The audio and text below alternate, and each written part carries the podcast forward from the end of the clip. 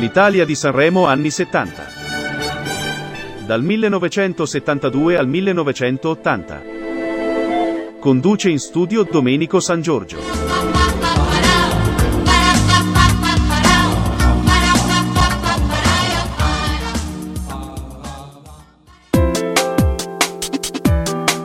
Carissimi ascoltatori vicini e lontani, ben ritrovati in questa nuova puntata di Sanremo anni 70. Un saluto a tutti da Domenico San Giorgio. Ci troviamo nel 1974. Il mese è marzo, le date sono 7, 8 e 9. Il festival di cui ci occuperemo oggi è il 24 e a presentarlo per la sua prima ed unica conduzione sarà Corrado, assistito da Gabriella Farinon.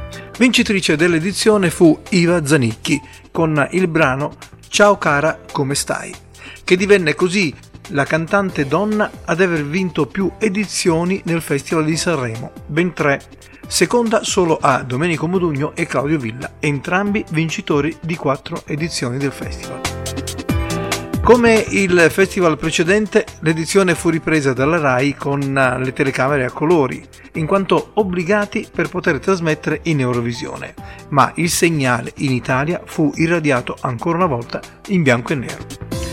Quell'anno, in occasione dei collegamenti con alcune giurie, di fatto inesistenti, vi furono momenti di imbarazzo. All'Aquila, per esempio, i dipendenti del teatro stabile, dove i giurati dovevano riunirsi, erano in sciopero mentre a Firenze i giurati, per protesta, rifiutarono di votare. Sulla scia dell'anno precedente, anche questa edizione non va a gonfie vele. Non saranno venduti molti dischi.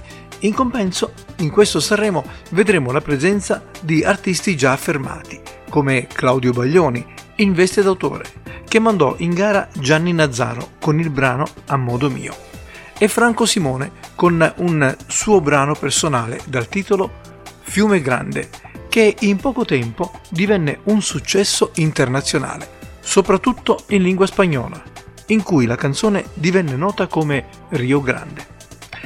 Esordienti di questo Sanremo saranno Donatella Rettore, Franco Simone appunto, l'orchestra di Raul Casadei e Riccardo Fogli. A questo punto dovrei farvi ascoltare il mix del corridoio dei ricordi e la storia di Diana naturalmente, ma prima voglio raccontarvi una curiosità che ha a che fare con la politica, ma che in qualche modo sfiorò il festival. Fu il primo referendum abrogativo della storia della Repubblica. A maggio, infatti, di quell'anno si andava a votare chiedendo ai cittadini se volevano l'abrogazione della legge che tutela le separazioni e i divorzi il governo, con una nota, impone alla RAI di non mandare in diretta l'Eurofestival, che sarebbe andato in onda una ventina di giorni dopo Sanremo e 15 giorni prima del referendum, poiché il pubblico avrebbe potuto sentirsi condizionato verso il voto. Perché, mi direte? Perché Gigliola Cinquetti, in quell'edizione dell'Eurofestival, portava in gara un brano che si intitolava Sì. Bene, e dopo questa curiosità è giunto il momento sicuramente di dare la parola a Diana, che ha già pronto il suo libro di storia a pagina 1974, dove ci racconterà altri fatti di quest'anno, ma non prima però di aver ascoltato il corridoio del ricordo, con un mix di canzoni che andavano in onda nelle radio di quell'anno. Noi ci risentiremo tra circa 8, forse 10 minuti per concludere naturalmente la puntata e ascoltare il brano che vinse Sanremo. A tra poco!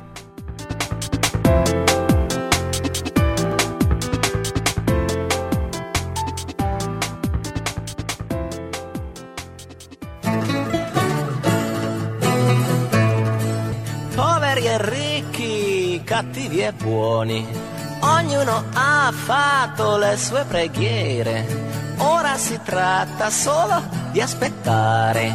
Bravi su, bravi ragazzi, ma non è il caso di agitarsi.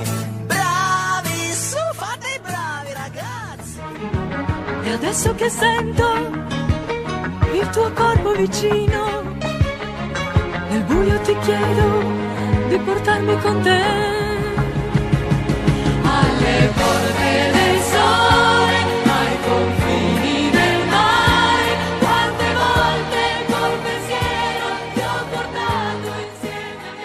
Lui sapeva solo farmi piangere e non mi ha mai portato. Io nella vita ho fatto un po' di tutto.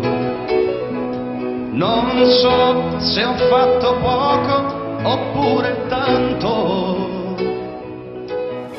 Non sono Magna e Sangiovese, c'è sempre nel mio cuore quest'aria di Ma dove arriva se parte?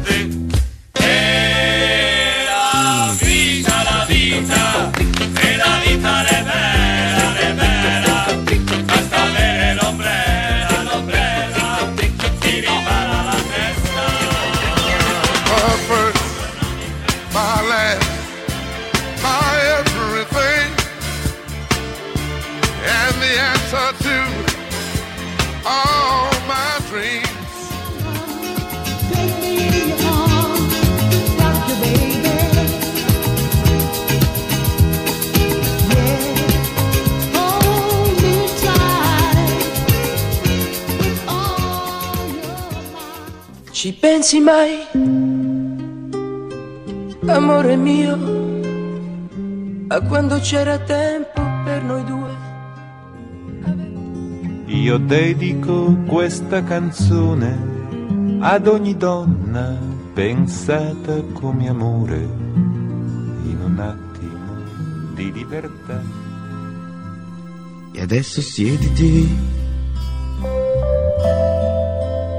su quella seggiola.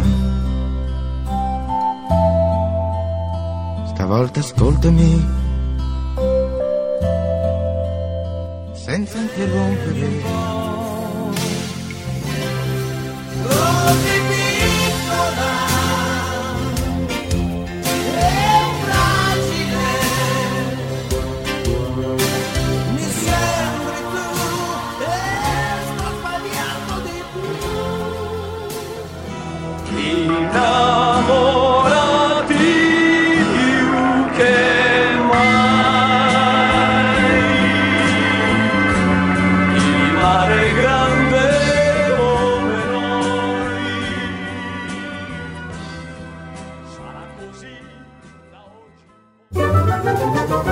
Da oggi. La storia d'Italia e del mondo.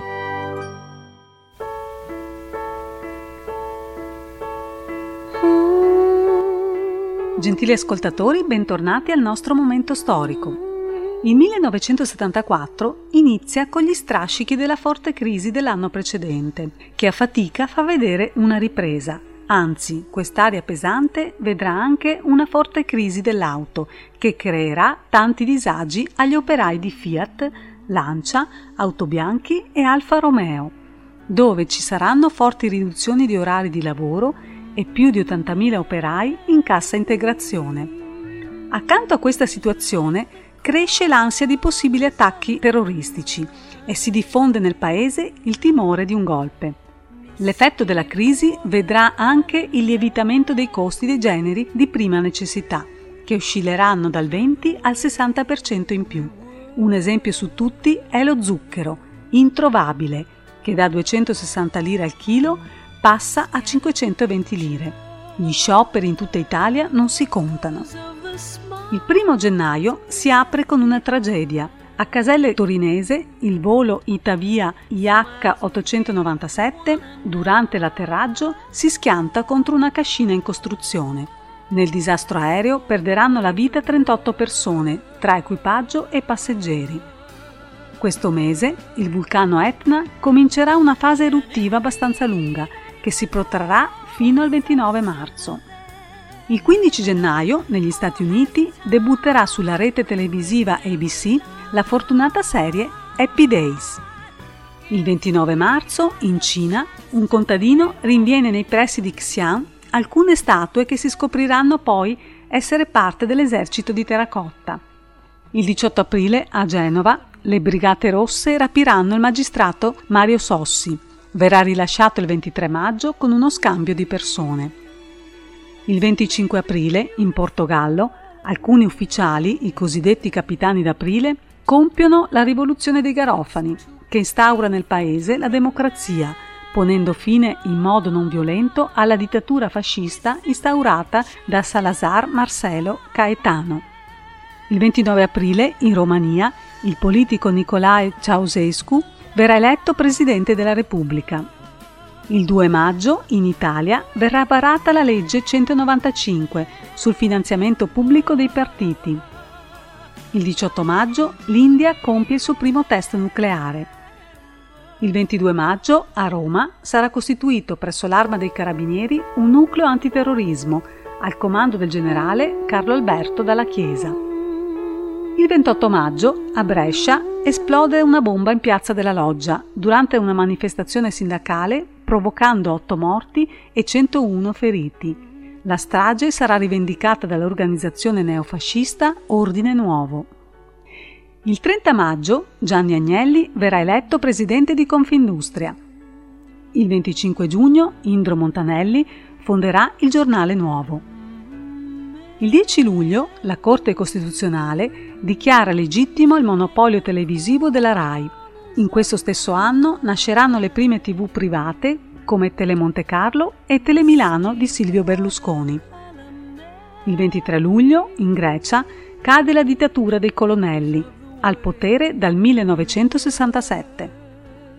Il 4 agosto a San Benedetto Val di Sambro ci sarà la strage dell'Italicus.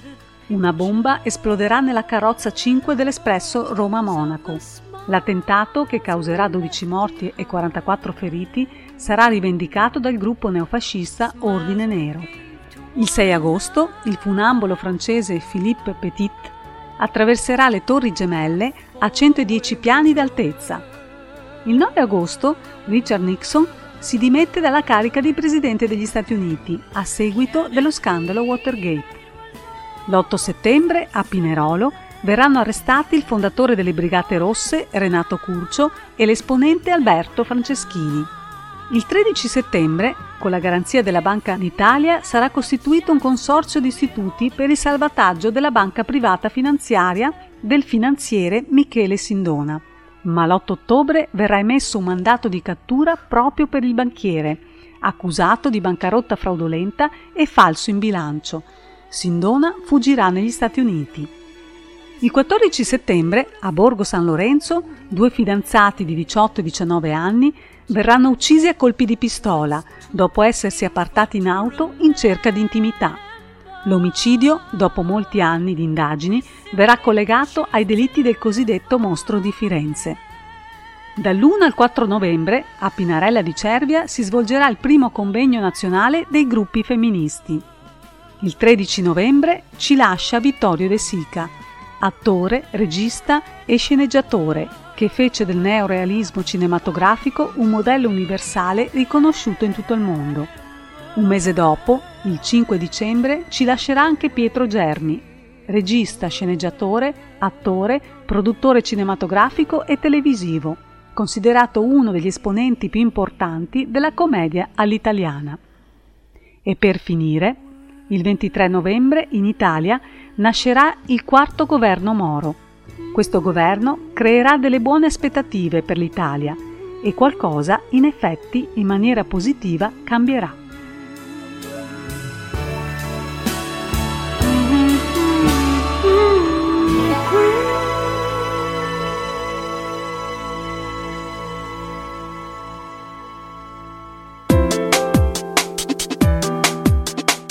Un particolare ringraziamento va a Diana che puntualmente ci racconta la storia d'Italia e anche quella di fuori confine e che in qualche modo ci aiuta ad immergersi nell'anno che stiamo raccontando.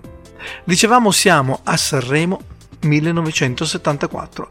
Vincitrice dell'edizione fu Iva Zanicchi con il brano Ciao cara, come stai? che tra poco ascolteremo. Come in tutte le gare ci sono vincitori e vinti i vinti sono gli esclusi e tra questi ci sarà anche l'orchestra di Raul Casadei con i suoi undici elementi, protagonisti a loro malgrado di un fatto anche qui curioso. Mentre stavano per tornare a casa, già sul pullman diretto in Romagna, fu furono richiamati in tutta fretta dai dirigenti di gara con tanto di forza dell'ordine a seguito. Così tutto il gruppo scese dal pullman e tornò indietro per un ripescaggio finale. Ma al casino, ahimè, purtroppo le cose non andarono bene. Ancora un'altra amara delusione. Per la seconda volta l'orchestra non sarà confermata. Secondo e terzo posto in questo festival furono Domenico Modugno con la canzone Questa è la mia vita e Orietta Berti con il brano Occhi Rossi. Ancora un'ultimissima nota per concludere. Nella serata finale verrà premiata solo la canzone vincitrice. A tutte le altre canzoni, in quel momento, verrà assegnato un voto come secondo pari merito. Solo il giorno dopo saranno comunicati gli artisti e le canzoni del secondo e terzo posto. Bene, e dopo quest'ultima vicenda sanremese non vi resta altro che salutarvi, dandovi appuntamento alla prossima puntata. Da Domenico San Giorgio è tutto, vi lascio con la canzone vincitrice di Sanremo 1974. Ciao cara, come stai? Canta Iva Zanicchi. Buon ascolto.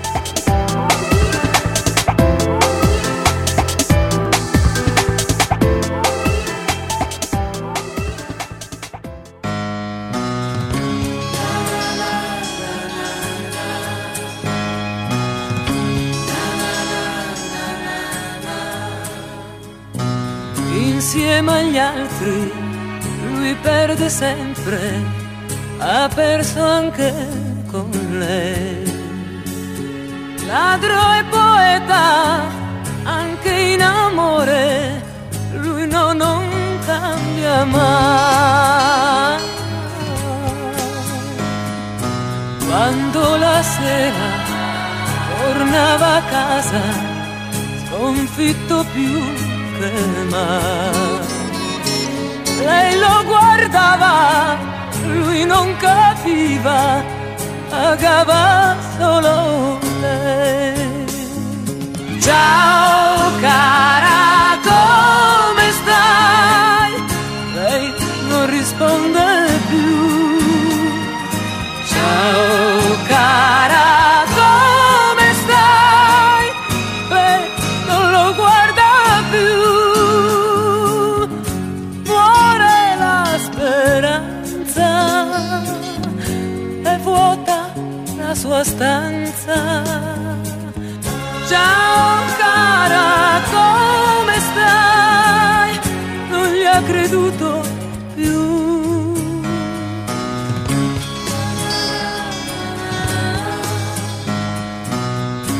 Sei vinto, tu sarai solo quando ti pentirai. L'ultimo sbaglio piega l'orgoglio, ma è troppo tardi ormai. Senza ragione, senza rancore, cede al destino. Ed ogni sera, tornando a casa, parla una sedia ormai. Ciao